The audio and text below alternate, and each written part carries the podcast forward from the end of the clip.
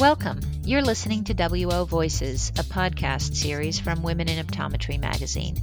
I'm Marjolijn Bijlefeld, editor of Women in Optometry. We're delighted you could join us. Welcome.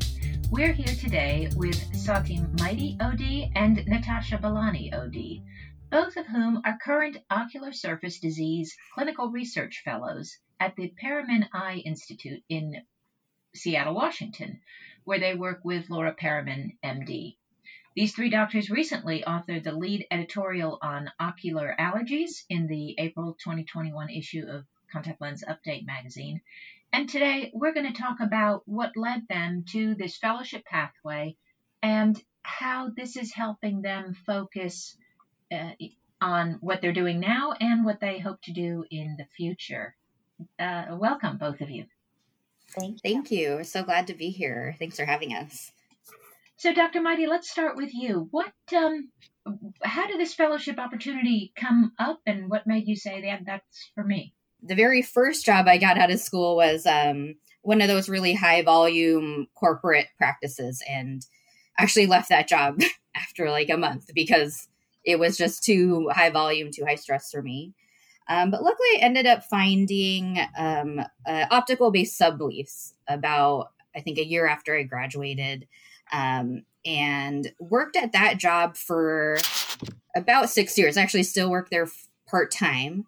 Um, and in a lot of ways, it was a, a great job. I had a lot of flexibility. I didn't have to work that hard. I had awesome patients, you know, really easy to work with patients. Um, but it was an optical base type job. So most patients were coming in for routine eye exams, you know, doing a lot of refractive care but not really seeing a lot of clinically interesting cases. I wasn't really interacting with the optometric world in any other way other than consuming, like being sort of a passive viewer of continuing education and stuff like that. Mm-hmm. And I had always wanted to do more than that. I had been interested in in research um, and speaking. I had been able to do some research in optometry school and um, really felt like I wanted to contribute to the profession more than I had been.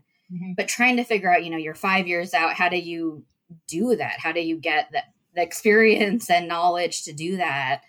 And was thinking about, okay, maybe this is the time I go back for residency.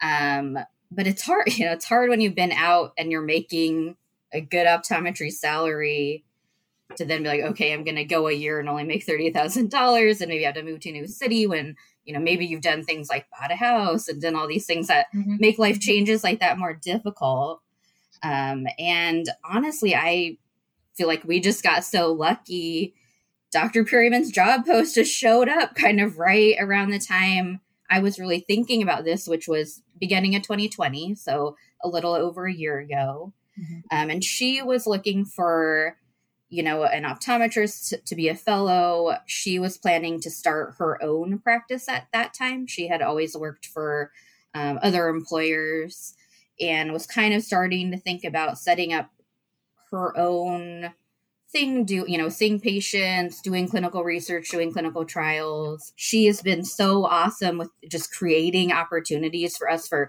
like you said that contact lens update article. You know she's been so willing to share opportunities she's been given to write and do things with us to help grow you know our our careers as writers and speakers. So it's been awesome. Wonderful uh, Dr. Balani, did, is your experience similar? Have you been out of school long? So I graduated from optometry school back in 2015. Um, so my story is a little bit different, actually. Um, I was born and raised on the East Coast. I went to school in Arizona for optometry. And mm-hmm. while I was in optometry school, I actually worked as a scribe and a technician in a multi specialty eye care clinic. So I think for me, just combining the hands on with the didactic was everything. It just, you know, we're studying and book after book, lecture after lecture, it just really helped those pages come to life. Mm-hmm. So within that practice, I got a taste of a few different specialties cornea, retina, glaucoma, mm.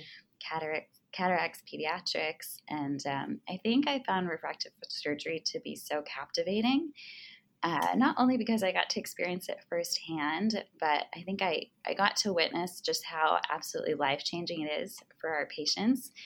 Um, so after graduation, I worked in private practice for a short while. I was in retail and then within an ophthalmology practice. And about four years ago, I found my home with a refractive surgery team here in Seattle. And um, I think for a lot of us, COVID last year was sort of an inflection point. I know it was for myself and Dr. Mighty mm-hmm. and, and Dr. Periman. So all of the things that we've kind of been thinking about give us it gave us some time to be a little bit more introspective. So for me, you know, we were taking a break from elective procedures, uh, whether that was forced or not. Um, but for a lot of us, we just kind of rode this wave of emotions. So there was, you know, fear and hope and the feeling of being really connected with one another mm-hmm. and then kind of strangely disconnected in this weird way that we've never experienced before. Um, and at times there's a little bit of boredom. And I think sometimes, you know, eh, we're all really high achieving oh, females in our profession, and we have this kind of stigma like it's we always have to be busy. And sometimes it's good to be bored. Um, mm-hmm. It's good to give yourself some time to kind of think things through for me, it was just what I needed to um, sort of embrace a little bit of creativity and take the time to foster um, some new growth in my career. So, working in um, refractive surgery, I think, you know, we start to see in this practice model that a lot of times patients' uh, biggest barriers to treatment are cost and fear. And for those patients that are fearful all almost all of them are nervous about the dryness component that follows refractive surgery. So to me, you know, I had this little bit of time and it was my opportunity to kind of turn to learning. I was doing more CE last year when we had a little bit of time. I had taken a course called Writing in the Sciences, just kind of diving into the literature a little bit more. Um, reviewing a few articles on how tear film dynamics affect visual quality. And um, with our technology getting better and better, our outcomes are ever more important. And so when the uh, fellowship opportunity came up, um, Thank you, by the way, Matt, Matt Geller from Covalent Careers for um, working with Dr. Periman to kind of create visibility on some of her posts. But for me, I think um, just having some time and connecting with the right people just inspired me to become a better diagnostician and a more capable clinician for those patients um, that we see. And for some of those patients, maybe one a year who really had some refractory dry eye and needed that extra level of care. That's really really interesting because it sounds like you came to the same place but from from different angles. Yeah. Dr. Mighty, you were maybe a little bit more of a a, a dabbler. You knew that you wanted the the research but didn't really have it directed and and uh, Dr. Balani, you you kind of had in your m- mind identified this patient base that could benefit from yeah. a specific kind of, of research how are you involved in in the clinical research, Dr. Mighty? Yeah, so we um I work as a sub investigator for a number of clinical trials. We're doing I think six or seven different mm. clinical trials, wow. all related to ocular surface. So I am doing a lot of the um, clinical work, you know, just um, analyzing patients, doing the the eye exam sort of portion of the clinical trials. Um, and I mean, it's such an exciting area to be working in right now. There's so much new stuff in the mm-hmm. pipeline for dry eye, especially. Mm-hmm. You know, some of the clinical trials we're doing are on potential new artificial tears, new pharmaceutical um, drops, neurostimulation devices, you know, potentially Demodex, a topical treatment. So there's a lot of cool stuff. And um, that's sort of where I have been doing most of my work is actually on the clinical trials and then we're maybe thinking about doing a few like investigator initiated trials and experiments so kind of figuring out there a little bit more where we would maybe like to focus some of our own research interests so that goes into some of the cosmetics mm-hmm. um, things mm-hmm. we had talked about mm-hmm. um, but yeah, right now both of us, I believe, are just part time with our fellowship, so we still actually work our other jobs yes. um, the rest of the time. So I'm only actually in office with Dr. Periman one or two days a week, typically seeing clinical trials patients. Is is that your experience too, Dr. Balani? Similar, yeah. Um, mm-hmm. One of the most amazing things about Dr. Periman is just how flexible and real she is. Like she really mm-hmm. gets it, and um, she's really offered some flexibility to both of us as fellows. So um, I my, the type of practice setting I am in right now is a little bit higher volume, and so for me to make this fellowship more complementary, um, it does require a lot of flexibility. So, um, a lot of my work has been with her um, in writing. So we've written mm-hmm. case reports on PCOS, alcohol, lid apposition, like you mentioned, the um, allergic conjunctivitis article. Mm-hmm. Um, I'm working with her on developing a new dry eye questionnaire, and some of that work can be done remotely. So it's just it's mm-hmm. amazing what um, these past few months have kind of taught us um, in terms of the work that we can deliver and the care that we can provide in kind of creative ways. Each of us are completing our FAAO with um, the American Academy of Optometry what you're what you're learning, what you're questioning, looking at um, in in this uh, fellow program, how does that impact the patient care you deliver the rest of the time, Dr. Mighty?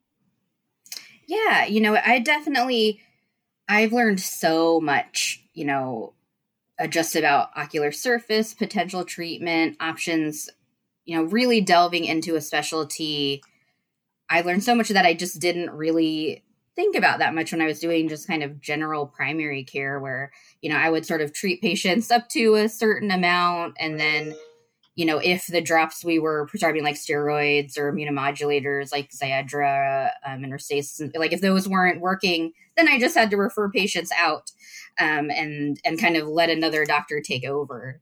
Um, versus mm-hmm. now, I feel like I have such a better understanding of, you know, what to really look at in terms of evaluating, you know, the lids really in detail, even though I don't have a meibographer and stuff in my other office, um, to just really be able to take a closer look and help direct patients a little bit more, even without the more advanced treatment options in my other mm-hmm. clinic. Um, and then just now to have the the ability to say, okay, I don't have the ability to help you here, but I can refer you to this other clinic that I work at. Um, and also being able to offer the clinical trials um, to patients. Mm-hmm. I also, you know, I'm friends with a, quite, quite a lot of the other ODs in the Seattle area. So being able to share with my colleagues and friends, hey, these are these clinical trials we're doing. If you have patients that maybe need some dry eye care but potentially can't afford it, you know, or, or just interested in in trying these new options um, to open up that opportunity to more of our colleagues and their patients. Mm-hmm. Mm-hmm. What about you, Dr. Balani? Do you think that there's an impact on the outcomes that you're seeing? Yes, yes, absolutely. Um, I think probably the, the two biggest takeaways for me uh, one, just don't underestimate the power of tear film dynamics on visual acuity. Mm. You know, mm. I think a, a, lot of times if our refraction isn't adding up, we we kind of we we feel the need to kind of connect the dots. And so, um, just kind of slowing down a little bit. That's one of the things that Dr. Periman has kind of emphasized from the beginning. You know, focus on the meibomian gland orifices get really fluid at grading your SPK. Look at your meniscus height. Use your vital dyes. And so, using those tools, and to Dr. Mighty's point, it doesn't have to be the most expensive, the highest quality technology, or the latest and greatest. There's really, really simple parts of your exam that if you're taking the time to look at, you can provide better quality patient care. That's one. And then I think the second one um, would be, you know, seek first to understand and then to be understood. Um, and sometimes knowing the right questions is just as important as knowing the right answers. And so, learning that from Dr. Periman, what questions are going to lead you to provide the best patient care, it's been a really wonderful takeaway for me. and how does it impact what you say to patients? Has it has it made an an um, has it influenced your your communications with patients, Dr. Balani? Yes, absolutely. Do You know, um, there was a study published by Leslie O'Dell and Dr. Periman, and about 85% of eye doctors don't talk about cosmetics with mm. their dry eye patients or with their patients in general. And so I mm-hmm. think just having that pearl in mind, you know, I have used mascara almost every day since I was 15 years old. And so these products that we're putting on our eyes, what are they? What are they doing to the meibomian glands, the epithelial cells, the goblet cells? Interesting. And and um, Dr. Mighty, do you feel like this is a conversation that feels natural, or did you kind of have to to train yourself to to talk about cosmetics and ocular surface? Health? Yeah, I mean, I think it comes pretty naturally. Um, and it's something that a lot of patients don't necessarily realize is affecting potentially affecting their ocular surface but once we talk about it they're like oh yeah that that makes mm-hmm. total sense. You know, these products mm-hmm. are right on my eyelid margin. Um, and particularly if I see a patient where, you know, they have really obvious, you know, huge eyelash extensions, all this blepharitis and stuff. It the, the conversation does come come pretty naturally. And I think um, coming from a place of of understanding of being like, yes, I I know I've used these products too. I also had no idea this mm-hmm. could be such a problem.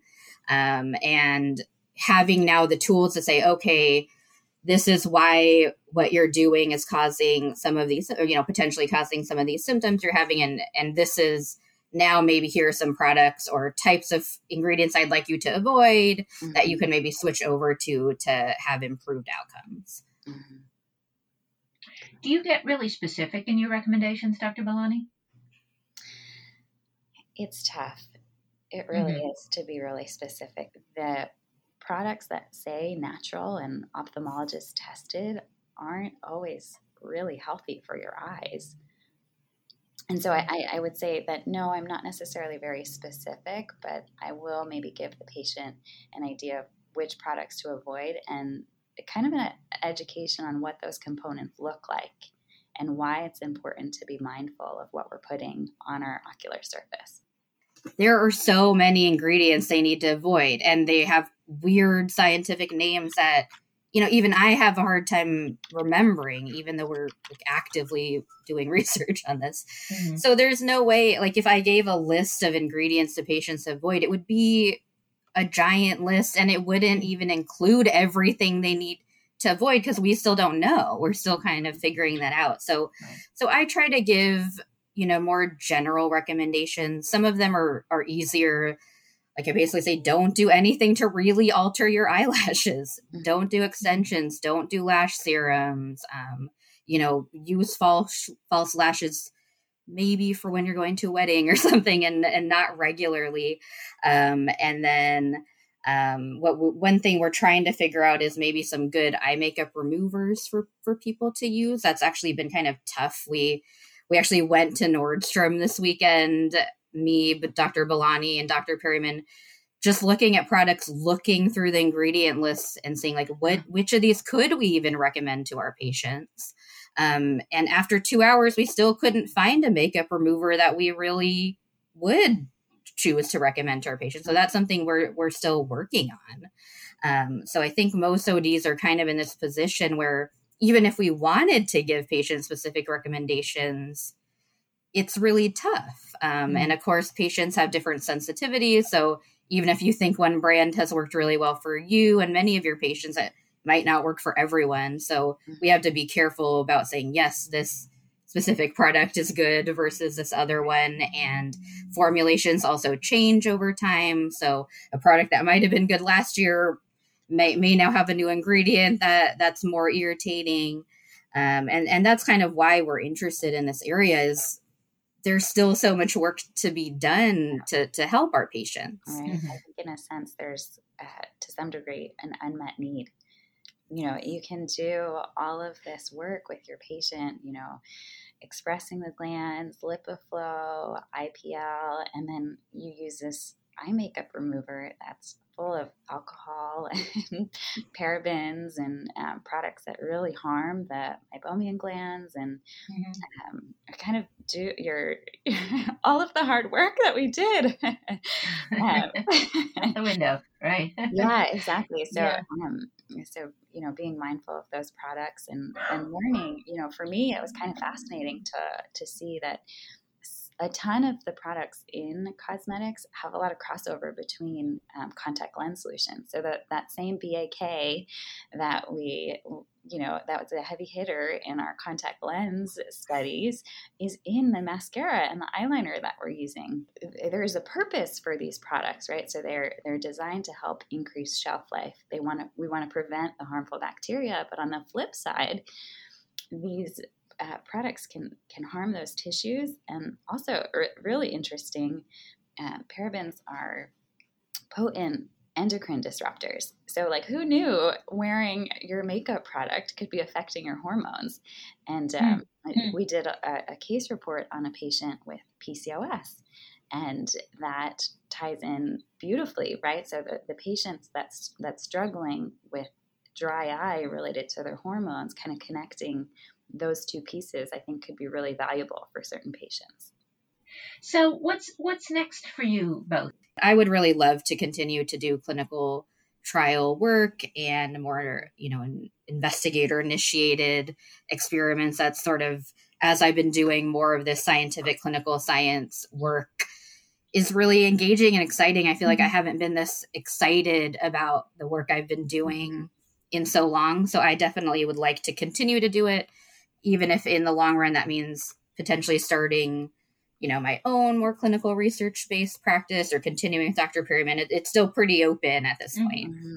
i think you know we have been um, humbled and really surprised at how many opportunities have presented themselves and so i don't, I don't know that we're ready for a finite deadline quite yet mm-hmm. just because we're yes people. We don't want to say no. right. The, right. writing opportunities, um, the speaking opportunities, and then you know the research trials. Those take time, and mm-hmm. I, I, think you know this may not be something definite long term, but for the next year or so, we're definitely committed to the fellowship. That's awesome. That's awesome. And I I bet it takes a little while to get into the groove and you know, yeah. you've got good things going, right? It would be hard to have yes. somebody else step in uh, uh-huh. possibly to, to something like that. So, or hard to let it go, right? right. Yeah. Dr. Balani, Dr. Mighty, thank you both so much for sharing your stories with women in optometry. Thank you so much. Thank you. Thank you for listening. I hope you join us again next time on WO Voices. If you'd like to be part of our podcast series, please contact us. You can email us at wovoicesonline at gmail.com or via our website, womeninoptometry.com, on Facebook at WO Magazine, or through Twitter or Instagram at WomenODs. See you next time.